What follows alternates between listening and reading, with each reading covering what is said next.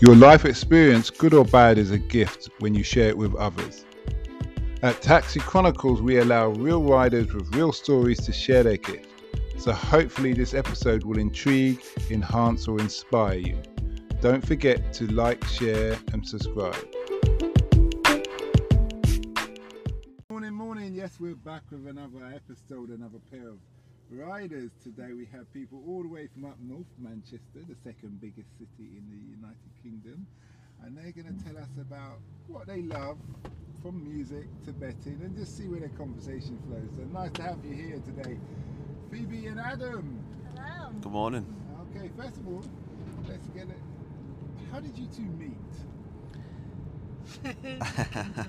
It's a good story, actually. We used to work at a hotel. I'd known Phoebe. Phoebe worked in a local nightclub, so I always knew her from just going to the nightclub and being around, and she was pretty well known because she was a very charismatic girl, but... Yeah, I actually did her interview at a hotel, and but the thing that got us really close was we're both Everton fans. Are Everton based in Manchester? Liverpool. Okay. Yeah, Phoebe's from Liverpool, so... Yeah, we met through work, but that was the thing that got us a bit closer. And I wanted a better shift, so... Yeah, she did. Yeah.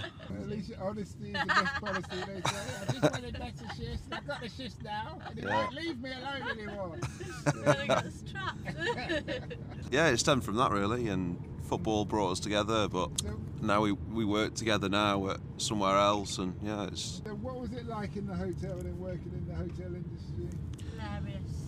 The good times were unbelievable, but the bad times were really tough. It was one or the other. Is this a big hotel, small hotel? Yeah, 80 bedrooms, about 150 guests you could have. But yeah, we were pretty fortunate that we had a really good team at work with us, but when that started to fall apart, yeah, it got really tough. So what are the things that make a hotel fall apart? We don't have...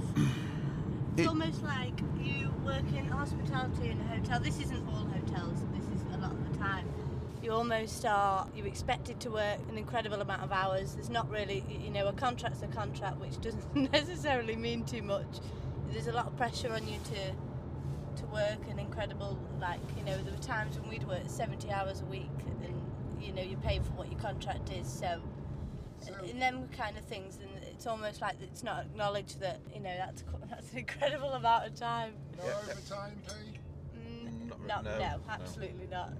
No. But then the expectation was there that if you needed to put in the hours, you had to put them in, or you take to the job, or whatever is up for question.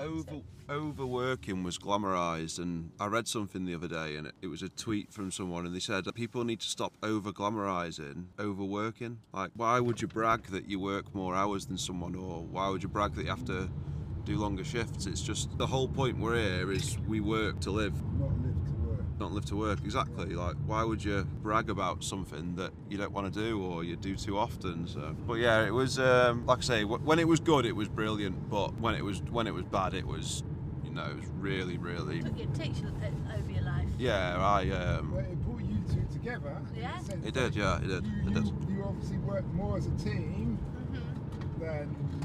Still together now. Obviously. Yeah. Okay. Well, if you could have changed anything about that industry, obviously we spoke about working hours, but what else would you change to improve? I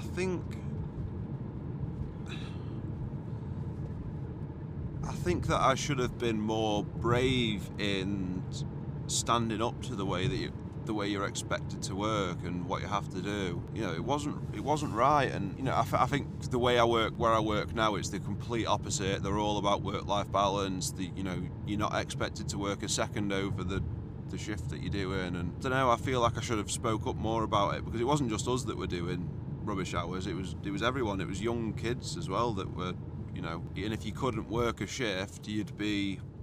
Was it a family business?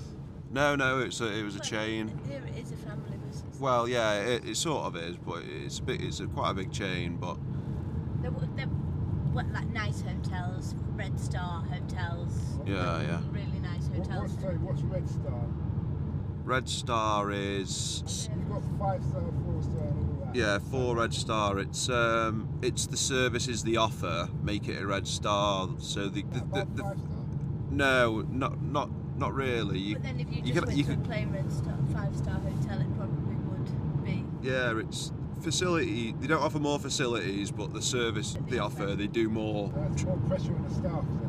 Yeah, it is, And I think because they have that to uphold, they want us to deliver it, but yet might not actually always put into place that kind of training, or it was almost like, this is what we are, this is what you're going to be, but we're not going to actually show you how to get there, you're just going to do it, which is then when you come into sort of how many hours you wish to work, or... I think if you were to change anything, that just, it's got to be for staff as such. Sorry. Good timing. For staff as such, it's a work-life balance.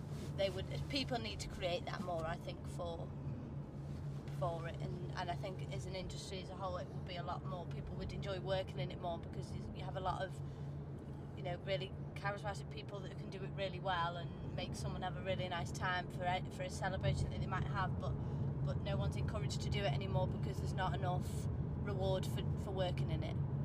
Yeah.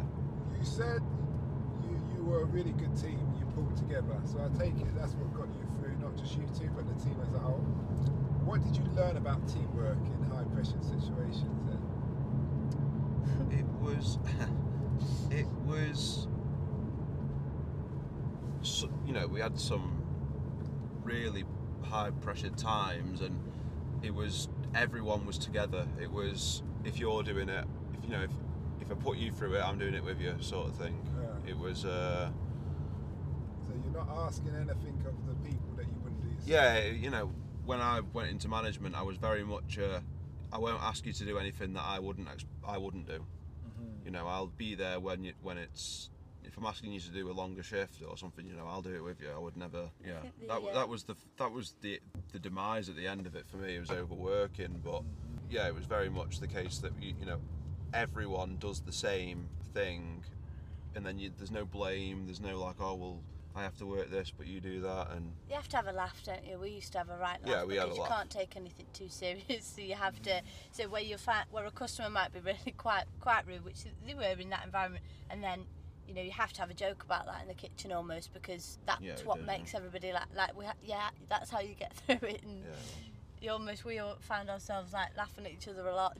Well, you've been great guests. We're 5 minutes away from your destination. I will ask you one last question.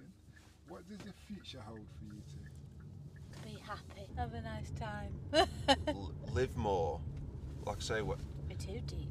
No, but like I say, when we came through hospitality, it was always the case of, oh, it's all about overworking, you need to work all these hours. Like, you know, no, do what you're required to do and don't do any more, and the second you leave work, forget about it.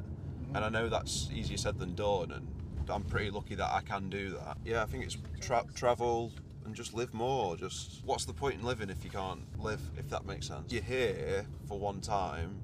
Do what you want to do. Be nice. That's, you know, I'm overly nice at times, but like the other day in Liverpool, that 12-year-old girl that got killed, it's like, well, what is the point? You know, like, we're literally here to live, and that's it. Okay, well, but yeah. Thanks a lot for that. No, thank you. It's a pleasure. Wish you well. Thanks very much, mate. Good. We hope you like that Taxi Chronicles interview.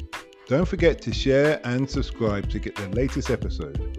Ever considered investing in a continent with the fastest growing economies and population on Earth? The same continent that holds 30% of the world's known natural resources. Listen to our sister podcast, Africa Investor Stories, where you hear real investors with real stories from around the world share their experience of investing in Africa. We post Monday and Thursday at 10 a.m. British Standard Time.